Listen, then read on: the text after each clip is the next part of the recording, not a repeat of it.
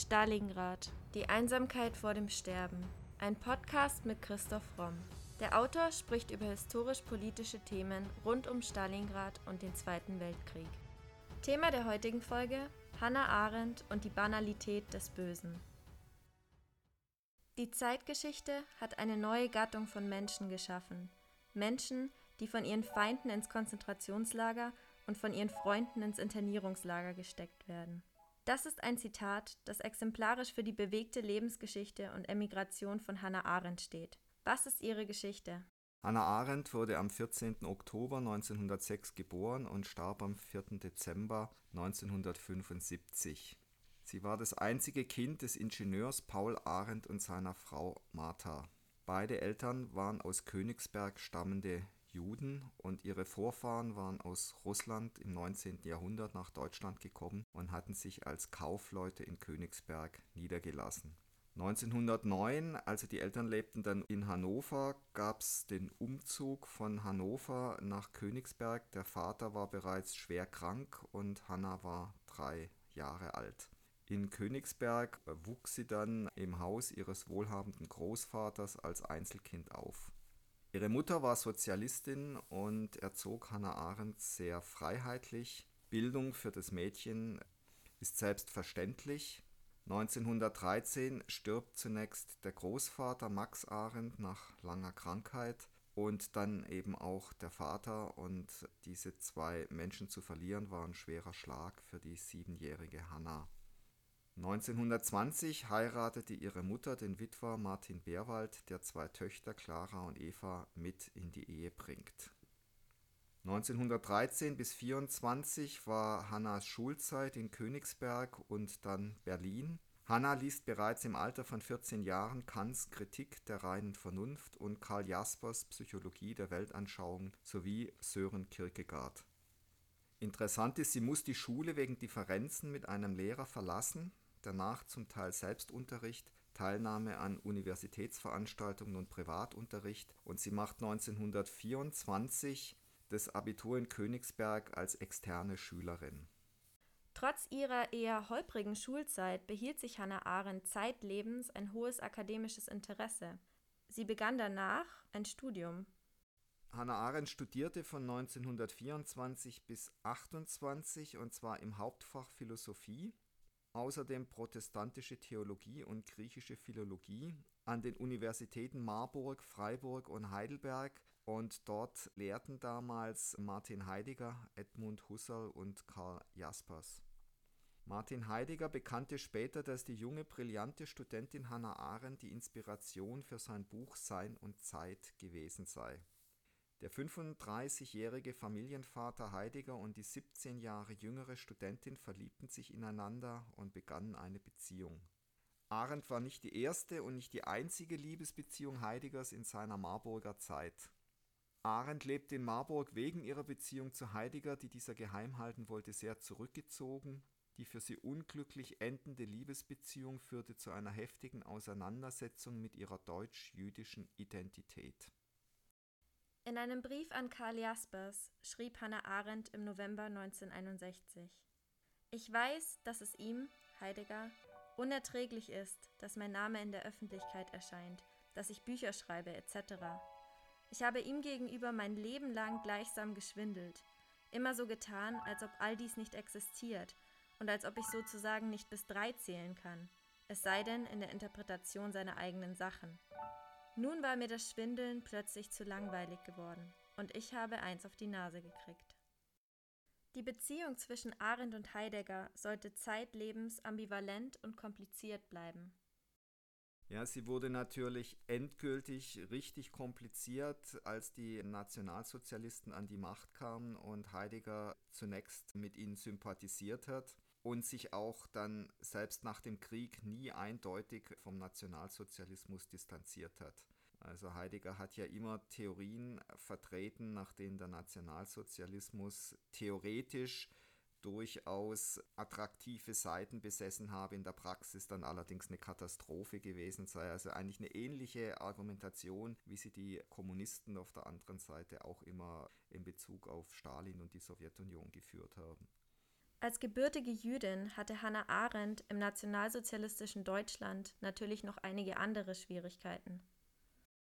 Generell stand sie natürlich vor dem Dilemma, dass sie die deutsche Kultur geschätzt, teilweise sicher auch geliebt hat und dann auf der anderen Seite eben jetzt miterleben musste, wie sich die Deutschen, die Nationalsozialisten radikal gegen sie, gegen die Juden gewendet haben. Und sie schrieb dann eben auch an ihren Doktorvater Karl Jaspers, für mich ist Deutschland die Muttersprache, die Philosophie und die Dichtung. Ansonsten fühlte sie sich zur Distanz verpflichtet. Besonders kritisierte sie den von Jaspers gebrauchten Ausdruck deutsches Wesen. Jaspers antwortete ihr damals, es ist mir wunderlich, dass Sie als Jüdin sich vom Deutschen unterscheiden wollen. Diese kontroversen Positionen nahmen beide auch nach dem Krieg ein. Nur wenige Monate nach der Machtergreifung der Nazis wird Hannah Arendt in Berlin zum ersten Mal verhaftet, unter dem Vorwand illegaler Tätigkeit für die Zionistische Vereinigung für Deutschland. Sie ist acht Tage in Gestapohaft. Nach ihrer Freilassung erfolgt die Flucht aus Deutschland und ihr damaliger erster Ehemann emigrierte kurz zuvor nach Paris. Sie wandte sich radikal von den Freunden ab, die mit dem Nationalsozialismus sympathisierten also auch von Heidegger. Daraus entstand eine tiefe Entfremdung von diesen Leuten. Sie war davon überzeugt, dass es sich jeweils um Willensentscheidungen handelte, für die der Einzelne verantwortlich war. Noch kurz vor ihrem Tod stellte sie fest, gerade viele professionelle Denker hätten hinsichtlich des Nationalsozialismus versagt, als sie sich für das Regime engagierten. Und damit hat sie sicher in erster Linie auch Heidegger gemeint. Arendt verlangte nicht von jedem aktiven Widerstand, schon das Schweigen erkannte sie als Ablehnung der totalen Herrschaft an. 1933 bis 40 war sie dann im Exil in Paris. Sie floh über das tschechische Karlsbad, Genua und Genf 1933 zunächst nach Frankreich, in Paris war sie ohne Papiere wiederum für zionistische Organisationen tätig, die beispielsweise jüdischen Jugendlichen zur Flucht nach Palästina verhalfen. 1937 Aberkennung der deutschen Staatsbürgerschaft, Trennung von ihrem ersten Ehemann. 1935 Gründerin der französischen Abteilung der Jugend Alisha, dreimonatiger Aufenthalt in Palästina. Also es war eine sehr bewegte Zeit in der sie eigentlich ständig auf der Flucht war und ständig versucht hat, den Nazis auch natürlich nach Kriegsbeginn dann zu entfliehen.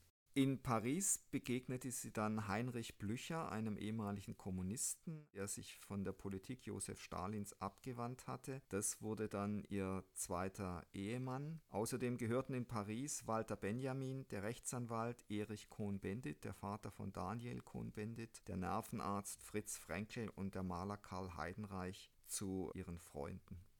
Die wohl schlimmste Episode in der Fluchtgeschichte von Hannah Arendt war ihre Internierung im Comte de Gure.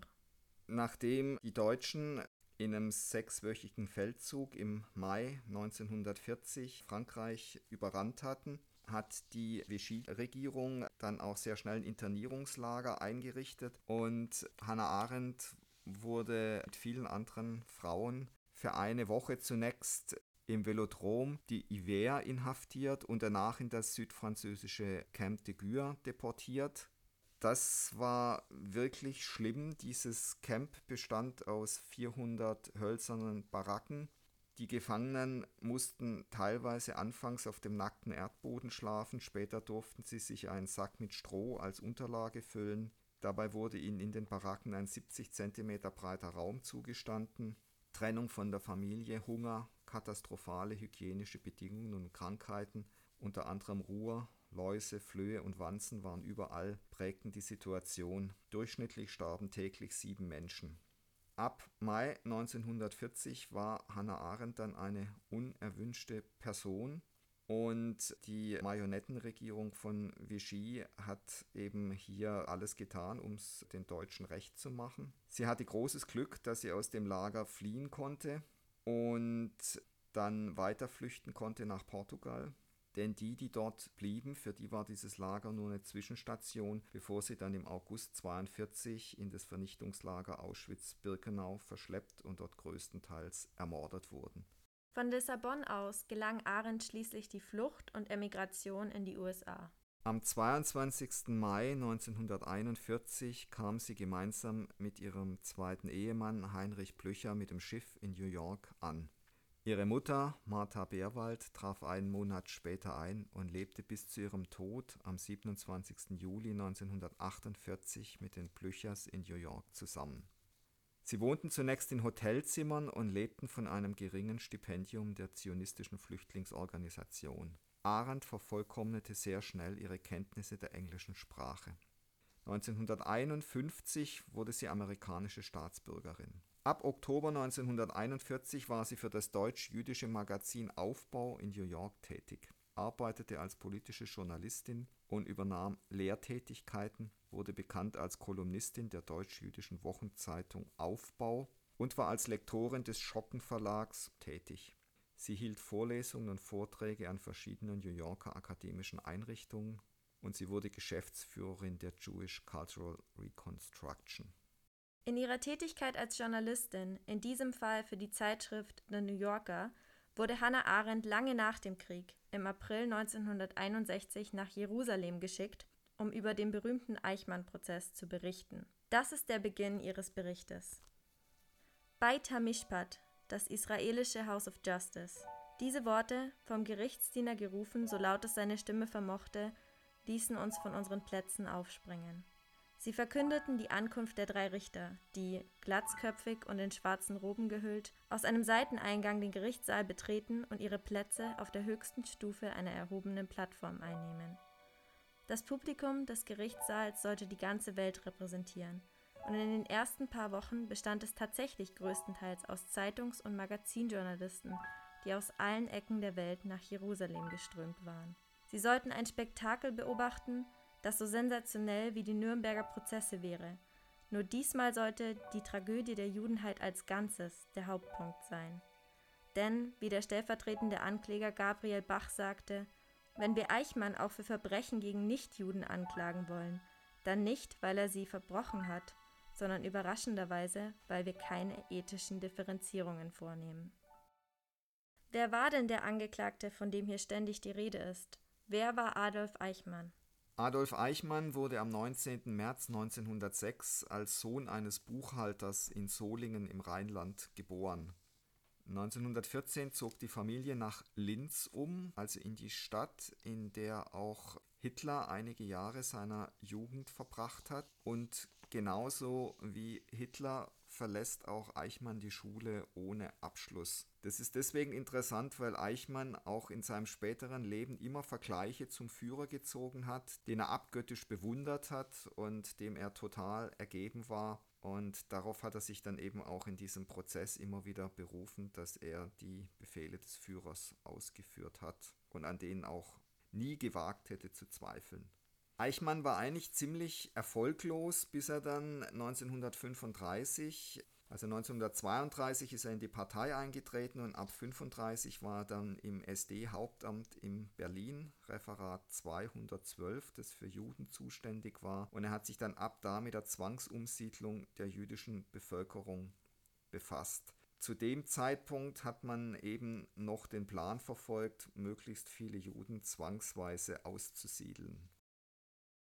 Doch aus diesem zunächst noch sehr kleinen Angestellten sollte später einer der Hauptakteure der jüdischen Deportation werden. Im Oktober 1939 übernimmt Eichmann die Leitung der von Reinhard Heydrich im Juni eingerichteten Reichszentrale für jüdische Auswanderung. Daraus hervor geht dann das berüchtigte Referat 4 im Reichssicherheitshauptamt, das eben zuständig war für Judenangelegenheiten und Eichmann wurde dort zur zentralen Figur der Deportation von mehreren Millionen Juden in die Ghettos und Konzentrationslager. Trotzdem muss man sagen, dass Eichmann weiterhin zwar ein Organisator war, aber er war keiner der führenden Köpfe. Er war zum Beispiel richtig stolz, dass er auf der Wannsee-Konferenz am 20. Januar, wo Heydrich und andere die Judenvernichtung beschlossen haben, ein Protokoll führen durfte. Und man muss sich auch noch mal vor Augen halten, dass er bei Kriegsende erst 39 Jahre alt war. Nach Ende des Zweiten Weltkriegs gelang ihm im Februar 46 die Flucht aus der amerikanischen Internierungshaft. Er lebte dann zunächst mit gefälschten Papieren in Deutschland, arbeitete teilweise als Holzarbeiter in der Lüneburger Heide. 1950 emigrierte er dann über Italien nach Argentinien, wo er dann unter dem Namen Ricardo Clement in Buenos Aires lebte und dort als Schweißer und Mechaniker in einer Mercedes-Benz-Fabrik arbeitete. Nach monatelanger Beobachtung nahm ihn dann der israelische Geheimdienst 1960 in Buenos Aires fest und er wird dann neun Tage später nach Israel entführt, wo ihm dann der Prozess gemacht wird. Arendt schreibt darüber, wer war er, um sich ein Urteil anzumaßen? Von solcher Arroganz war er ganz frei. Was soll ich als kleiner Mann mir Gedanken darüber machen? Nun, er war nicht der Erste und auch nicht der Letzte, der aus Bescheidenheit zu Fall kam. Das ist hier wohl eher eine falsche Bescheidenheit, richtig? Man muss sich, glaube ich, immer wieder vor Augen halten, dass Eichmann ein kleines Licht war, der eben auch keinen Erfolg hatte, ganz ähnlich eben auch wie Hitler, bis er sich dann zum Nationalsozialismus bekannt hat und dort hatte er dann endlich Erfolg, und zwar eben mit der Judenvernichtung. Eichmann war ein Karrierist, der wollte unbedingt aufsteigen, er wollte Karriere machen, er wollte befördert werden, er wollte es seinen Vorgesetzten recht machen. Er war mit Sicherheit kein Sadist oder kein psychopathischer Judenhasser. Er war ein Bürokrat, der Karriere machen wollte, und das ist vielleicht das Erschreckendste daran. Und ein weiteres ganz dunkles Kapitel war, dass er dabei mit jüdischen Funktionären zusammengearbeitet hat, die Transportlisten erstellten, bei der Auswahl der Deportierenden mitwirkten und zur Ergreifung der Juden ihre eigene Polizei zur Verfügung stellten. Das heißt, die Judenräte, die es dann in den Ghettos gab, haben praktisch bestimmt, wer überleben darf und wer ins Lager deportiert wird. Und Leute wie Eichmann haben deren Angst natürlich total zynisch ausgenützt. Es ist wirklich ein interessantes, aber sehr dunkles Kapitel dieser Geschichte, dass die Grenzen zwischen Tätern und Opfern eben nicht so trennscharf waren, wie gerne und oft behauptet wird. Zitat Hannah Arendt Denn die traurige und beunruhigende Wahrheit war vermutlich, dass nicht sein Fanatismus Eichmann zu seinem kompromisslosen Verhalten im letzten Kriegsjahr getrieben hat, sondern sein Gewissen, das ihn drei Jahre zuvor für eine kurze Zeitspanne in die umgekehrte Richtung gedrängt hatte. Tatsächlich hatte Eichmann ein einziges Mal versucht, durch Umleitung eines Transports ein paar Juden zu retten. Doch schon bald wurde diese Organisation der sogenannten Todestransporte für ihn zur Routine. Dabei ist wichtig zu beachten, dass ihm bei Befehlsverweigerung keinesfalls der Tod gedroht hätte, denn als SS-Mitglied drohte ihm gar keine Lebensgefahr. Für Eichmann war alles, was er getan hatte, nach dem Gesetz des Landes und in seinem eigenen Bewusstsein als gesetzestreuer Bürger geschehen. Das führt natürlich zu der interessanten Frage, inwieweit sich jemand darauf berufen kann, dass er ja nur die Gesetze seines Landes ausgeführt hat, beziehungsweise Befehle von Vorgesetzten, auch wenn diese Befehle dann zu großen Verbrechen geführt haben. Es gibt ja den Satz des ehemaligen Ministerpräsidenten von Baden-Württemberg, Filbinger, der Marinerichter war und in den letzten Kriegstagen noch einen Soldat wegen Desertieren zum Tod verurteilt hat, der dann danach gesagt hat, was damals Recht war, kann heute nicht Unrecht sein. Diesem Satz muss man vehement widersprechen und hat ja ihm auch in den Nürnberger Prozessen vehement widersprochen. Und deswegen gibt es eben auch heute einen internationalen Gerichtshof in Den Haag. Es gibt grundsätzliche moralische Standards, gegen die niemand verstoßen darf, auch keine Regierung. Und die Bürger eines Landes, in dem eine Regierung Verbrechen befiehlt, können sich nicht darauf berufen, dass sie einfach nur Befehle äh, ausgeführt haben. Das ist, glaube ich, eine der wichtigsten politischen und ethischen Fragen, die in den letzten Jahrzehnten eigentlich nach Ende des Zweiten Weltkriegs abgehandelt wurden. Eine weitere wichtige Frage warf Hannah Arendt mit ihrer These zur Banalität des Bösen auf. Dazu schreibt sie im Eichmann-Prozess: Das Beunruhigende an der Person Eichmanns war doch gerade, dass er war wie viele und dass diese vielen weder pervers noch sadistisch, sondern schrecklich und erschreckend normal waren und sind Diese Theorie sehe ich auch durchaus kritisch. Das Böse, speziell das des Nationalsozialismus, war nicht banal, sondern tatsächlich einzigartig und abgrundtief. Aber dieses Böse kam ohne die Instrumentalisierung zahlloser banaler Helfer nicht aus. Und da kann man wieder eigentlich nur auf Hitler verweisen, der mal zu Julius Streicher gesagt hat, dem Herausgeber des Stürmer, der jetzt sicher intellektuell kein großes Licht war. Die Macht liebt die Dummheit, das haben nur die wenigsten begriffen aber du schon, lieber Julius. Und er hat dann äh, danach auch noch geäußert, dass er leicht intelligentere Mitarbeiter finden könnte. Die wollte er aber gar nicht, äh, sondern er wollte vor allem treue Mitarbeiter und da war es ihm oft ganz recht, wenn die geistig beschränkt waren. Das heißt, die Dummheit vieler Menschen ist hochgefährlich und wenn man Menschen verdummt, ist das auch eine hochgefährliche Sache, denn die können dann umso leichter von denen benützt werden, die ihre abgrundtief bösen Visionen in die Tat umsetzen wollen.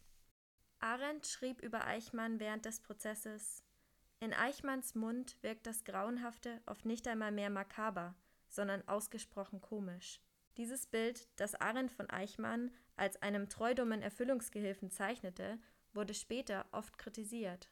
Ja, es gibt andere Interpretationen, in denen Eichmann doch dann als sehr viel gewitzter dargestellt wird, also wo behauptet wird, dass er seine Dummheit vor Gericht auch bewusst so dargestellt hat, um vielleicht davonzukommen und dass er eben in Wirklichkeit intelligenter war, als er da hat durchscheinen lassen.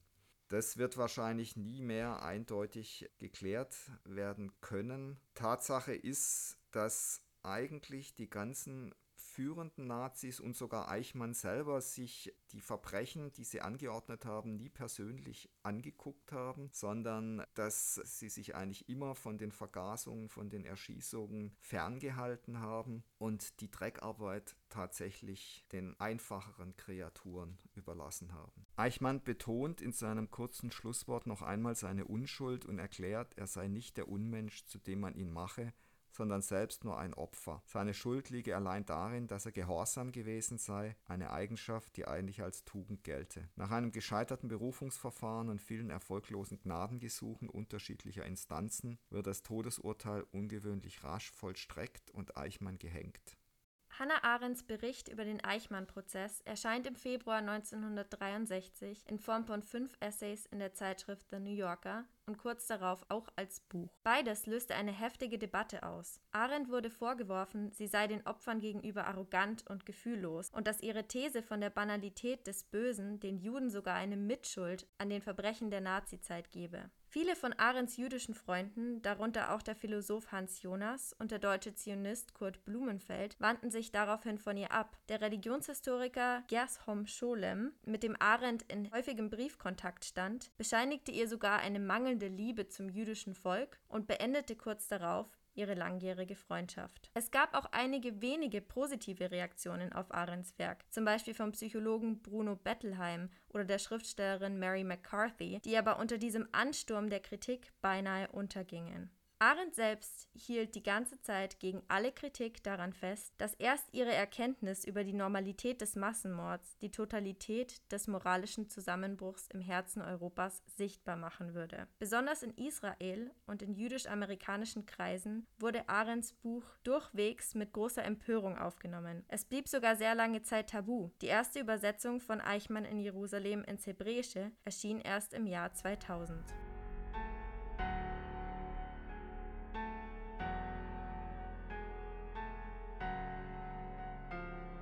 Das war Folge 72 unseres Podcasts Stalingrad, die Einsamkeit vor dem Sterben. Vielen Dank fürs Zuhören. Da wir aufgrund der Ernsthaftigkeit des Themas auf Werbung verzichten, würden wir uns sehr freuen, wenn ihr uns mit dem Kauf unserer Bücher unterstützt. Neben dem Historienroman Stalingrad, Die Einsamkeit vor dem Sterben, ist auch der Wirtschaftsthriller Die Macht des Geldes im Primero Verlag erschienen. Wie viele tausend Stalingrad-Zuhörer bereits bestätigen, es lohnt sich. Bei Fragen, Anregungen oder Kommentaren zu unseren Podcast-Folgen schreibt uns gerne auf Instagram unter primero-verlag oder per Mail an primero.primeroverlag.de.